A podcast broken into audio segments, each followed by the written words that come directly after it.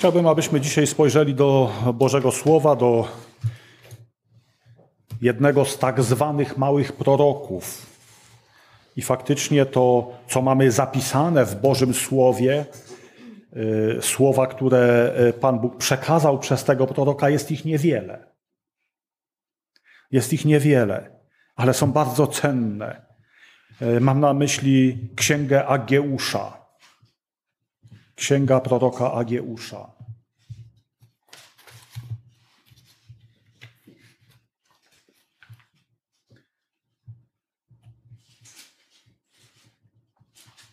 Chciałbym przeczytać pierwszy rozdział tej księgi. W drugim roku króla Dariusza, w szóstym miesiącu pierwszego dnia tego miesiąca, słowo Pana doszło przez proroka Ageusza do Zorobabela, syna Shealtiela, namiestnika Judy i do Jozłego, syna Josadaka, najwyższego kapłana, mówiące Tak mówi Pan zastępów. Ten lud powiada, jeszcze nie nadszedł czas budowania domu Pana. Wówczas słowo Pana doszło przez proroka Ageusza mówiące: A czy dla was jest to czas, abyście mieszkali w swoich domach wyłożonych deskami, podczas gdy ten dom leży opustoszały? Teraz więc tak mówi Pan zastępów: Zastanówcie się nad swoimi drogami. Siejecie wiele, a mało zbieracie. Jecie, ale się nie nasycacie. Pijecie, ale nie gasicie pragnienia. Ubieracie się, lecz nikt nie może się ogrzać. A ten, kto gromadzi zarobek, gromadzi go w dziurawym worku. Tak mówi Pan zastępów. Zastanówcie się nad swoimi drogami. Wstąpcie na tę górę i sprowadźcie drewno, zbudujcie ten dom, a upodobam go sobie i będę uwielbiony, mówi Pan. Liczyliście na wiele, a oto było tego mało. A to, co przynieśliście do domu, ja rozdmuchałem. Dlaczego? Mówi Pan zastępów. Dlatego, że mój dom jest pusty, podczas gdy każdy z Was troszczy się o swój dom. Dlatego niebo wstrzymało nad Wami rosę, a ziemia wstrzymała wydawanie swego plonu. Sprowadziłem suszę na tę ziemię, na te góry, na pszenicę, na moszcz i na oliwę, na to, co ziemia wydaje, na ludzi i na bydło i na wszelką pracę rąk. Wtedy Zorobabel, syn Szealtiela i najwyższy kapłan Jozue, syn Josadaka oraz cała reszta ludu wysłuchali głosu Pana swego Boga i słów proroka Ageusza, ponieważ posłał go Pan, ich Bóg, a lud bał się Pana. Wtedy Ageusz, posłaniec Pana, przemówił do ludu, głosząc przesłanie Pana.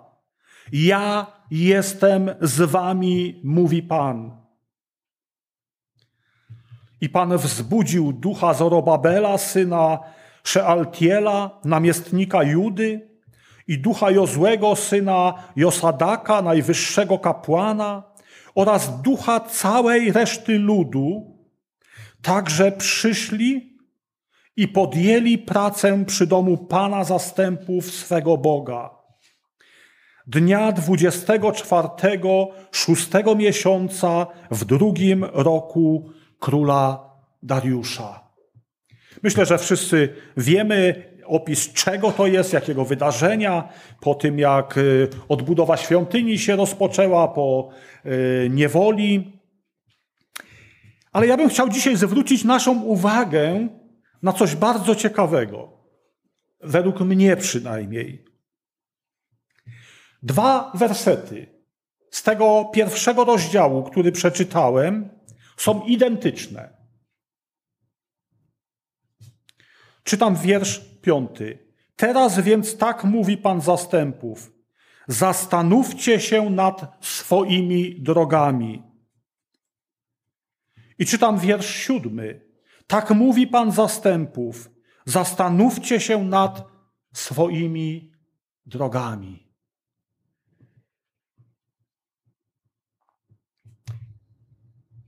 Rozmawiałem na początku, zanim się nabożeństwo rozpoczęło z Samuelem, z wami się to troszkę rozwinęło odnośnie pieśni. Chciałem, abyśmy ją zaśpiewali przed tą usługą.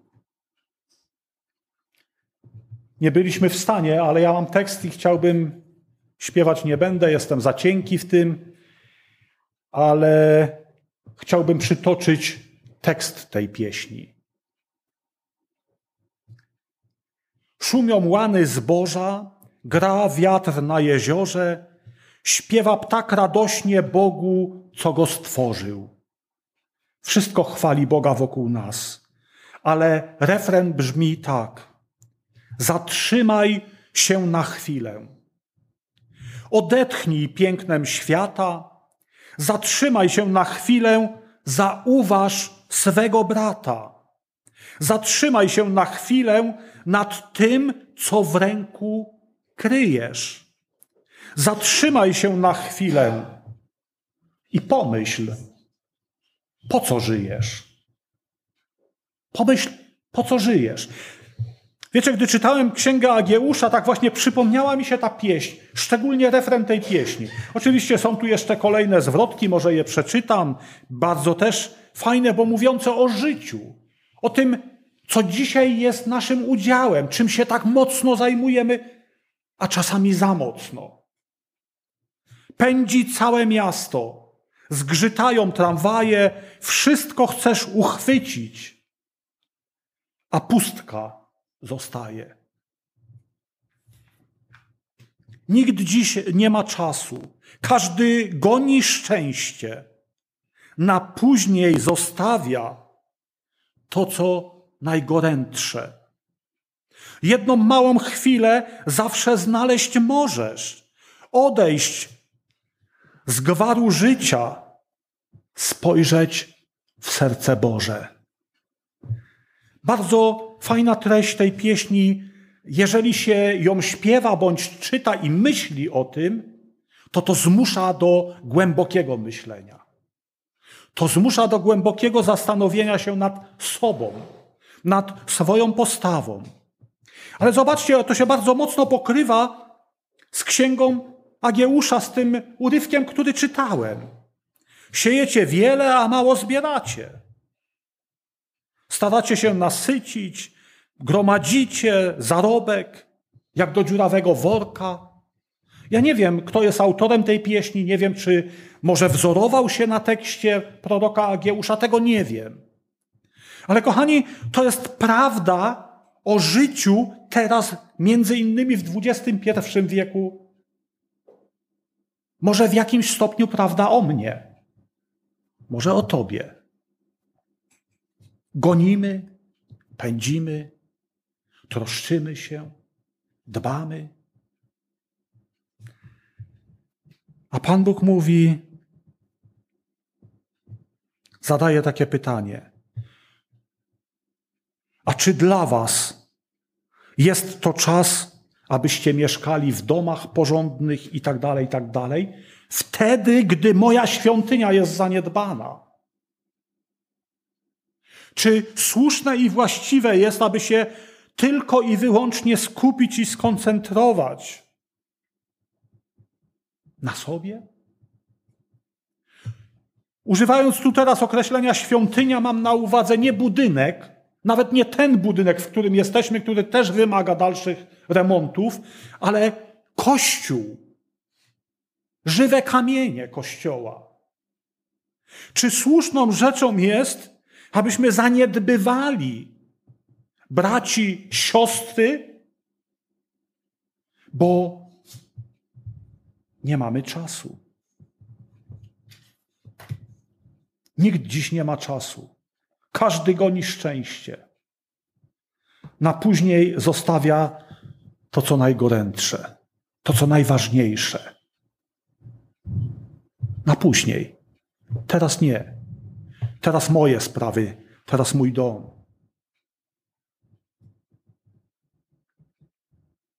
Podam Wam przykład ciekawy. Gromadzenie do dziurawego worka, tu jest tak to określone. A ten, kto gromadzi zarobek, gromadzi go w dziurawym worku. Otóż w ostatnim okresie teraz tak zaglądam troszeczkę na ceny działek budowlanych. Wiecie, i wydarzenie z dnia wczorajszego i dzisiejszego. Bardzo ciekawe wydarzenie. Otóż spoglądałem na jakąś działkę w określonym miejscu, była określona cena. Gdy spoglądałem na to, nawet nie wczoraj rano, tylko w piątek wieczorem. A później spojrzałem wczoraj wieczorem na tą samą działkę, na ogłoszenie. Już o 10 tysięcy była wyższa cena niż poprzedniego wieczoru. Ale dzisiaj rano, kiedy sprawdzałem jeszcze pocztę, też spojrzałem na to ogłoszenie.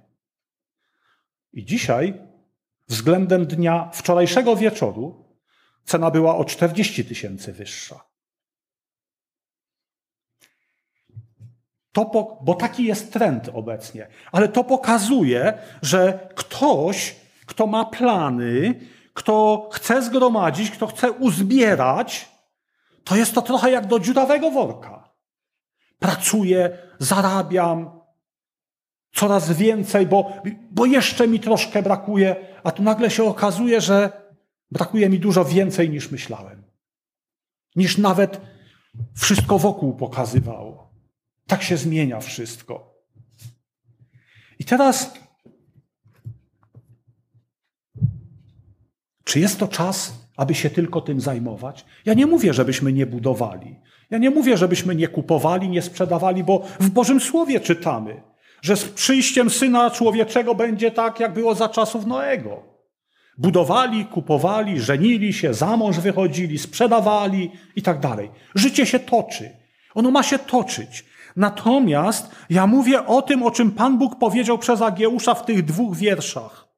Zastanówcie się nad swoimi drogami. Albo jak w tej pieśni było, zatrzymaj się na chwilę. Zatrzymaj się na chwilę. Zauważ swego brata, swoją siostrę. Jeszcze nawiążę do tego, co mówiłem na, przy rozpoczęciu o, o ważności zgromadzenia na żywo, tak jak jesteśmy w porównaniu do zgromadzenia online. Wiecie, przyszło mi takie porównanie, gdy tam siedziałem. Wszyscy wiemy i myślę, że my akurat dzięki Bogu nie mamy takiej potrzeby, ale mamy bliskich, pewnie znajomych, i którzy bardzo doceniają istnienie czegoś takiego, co się w medycynie nazywa proteza. Niektórzy mają protezy zębów, ale protezy nóg, rąk. Wiecie, te protezy są coraz lepsze. Wiecie, że wielu sportowców na przykład biega bez jednej nogi i wygrywa z tymi, którzy mają dwie nogi swoje. Do czego zmierzam? Otóż, kochani, ja chcę powiedzieć, że nabożeństwo online to jest proteza. To jest coś zastępczego. To nie jest podstawowe. To jest coś zastępczego dobrego. Wtedy, jak wspominałem, gdy nie ma możliwości być w zgromadzeniu. Ale kochani, teraz zobaczmy. Jeżeli sięgniemy do opisu Bożego Słowa, do porównania Pana Jezusa, do porównania Jego apostołów, które mamy zapisane te słowa, czym jest Kościół? Kościół jest ciałem składającym się z członków. W kościele są ręce, są nogi, a jeszcze ręka ma pięć palców z reguły, poza małymi wyjątkami, gdzie się rodzą ludzie yy, zdeformowani, tak to może użyję określenia. Mamy oczy, uszy, kościół ma. I jeżeli w pewnym momencie w tym kościele zabraknie nogi, a będzie tylko proteza, dlaczego? Bo ten, który spełniał funkcję nogi, zdecydował, że on będzie tylko online, gdy może być na żywo. To czy ten kościół może naprawdę dobrze funkcjonować z protezą? Ja zaznaczam jeszcze raz, protezy są dobre i potrzebne. I w sytuacjach, gdzie nie ma innych możliwości, takie nabożeństwa są dobre i potrzebne. I Bogu dzięki za to, że mamy takie możliwości. Również korzystać z tego. Ale kochani, zatrzymajmy się na chwilę. Zatrzymaj się na chwilę i pomyśl, po co żyjesz. Czy po to, żeby za wszelką cenę pozostać na tej ziemi jak najdłużej? Żeby się aż tak chronić, że nawet do zgromadzenia ludu Bożego nie pójdę? Wiecie, mieliśmy ten przywilej, aby wczoraj jako bracia, nie wiem dokładnie ilu nas było, może około osiemdziesięciu, aby mieć udział w wieczerzy pańskiej.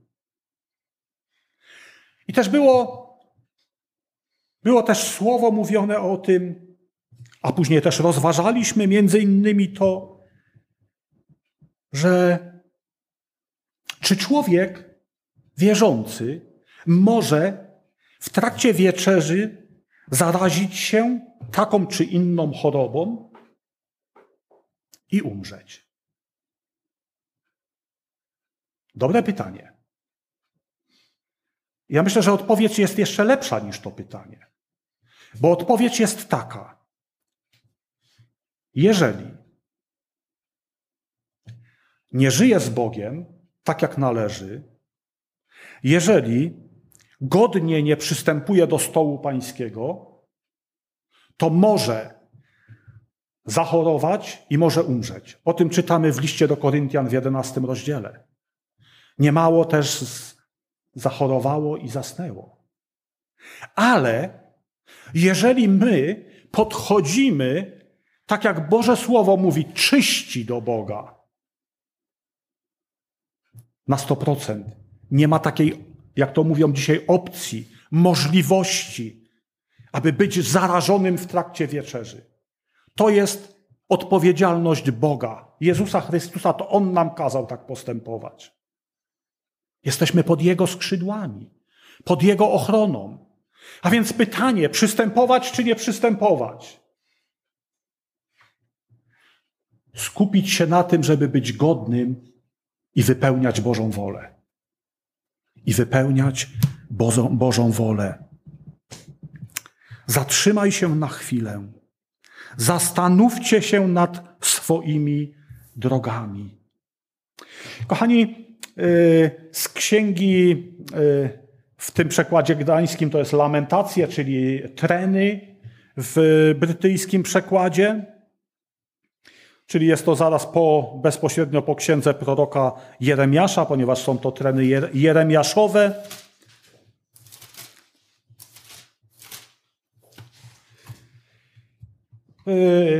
Rozdział trzeci. Przeczytam dwa wiersze. Czterdziesty i czterdziesty pierwszy. I tak tu czytamy. Doświadczajmy i badajmy nasze drogi.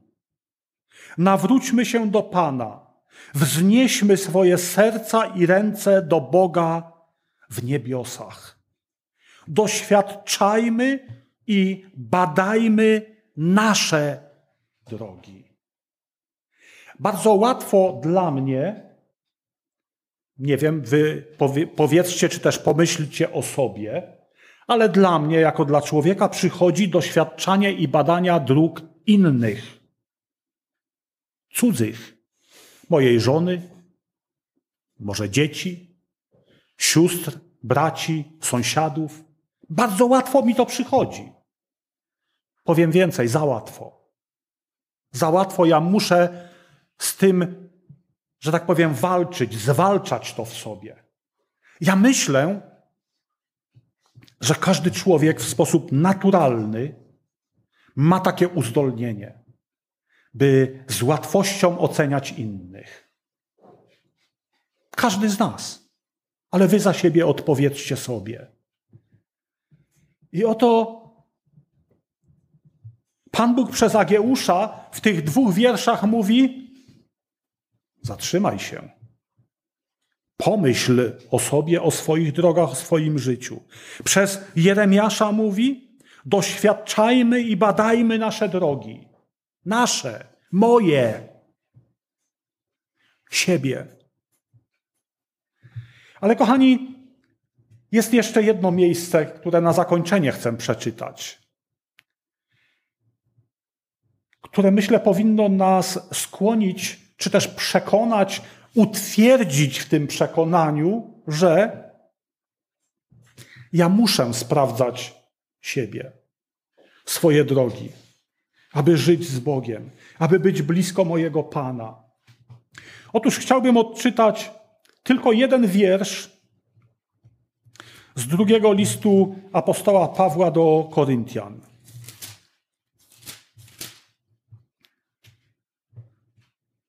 Z ostatniego rozdziału, trzynastego. I czytam piąty werset. Najpierw Ageusz, później Jeremiasz, a teraz Paweł apostoł.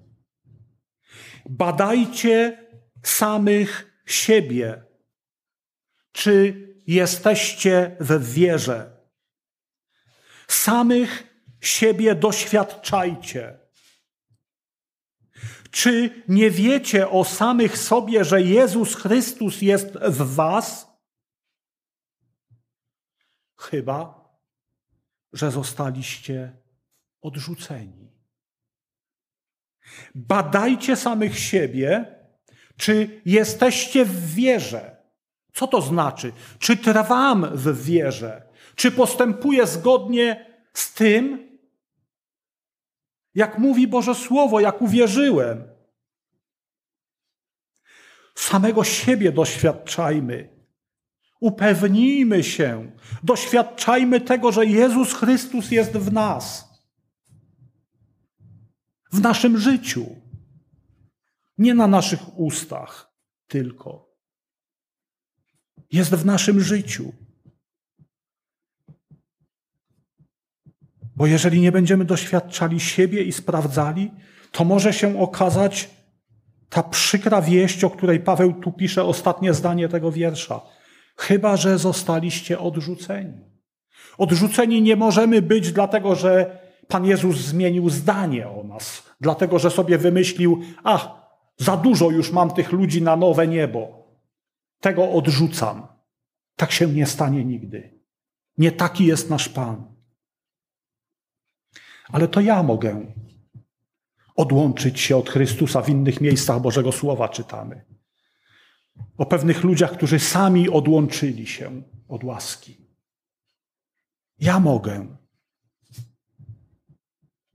Zatrzymaj się na chwilę, odetchnij, odetchnij pięknem świata. Zatrzymaj się na chwilę, zauważ swego brata.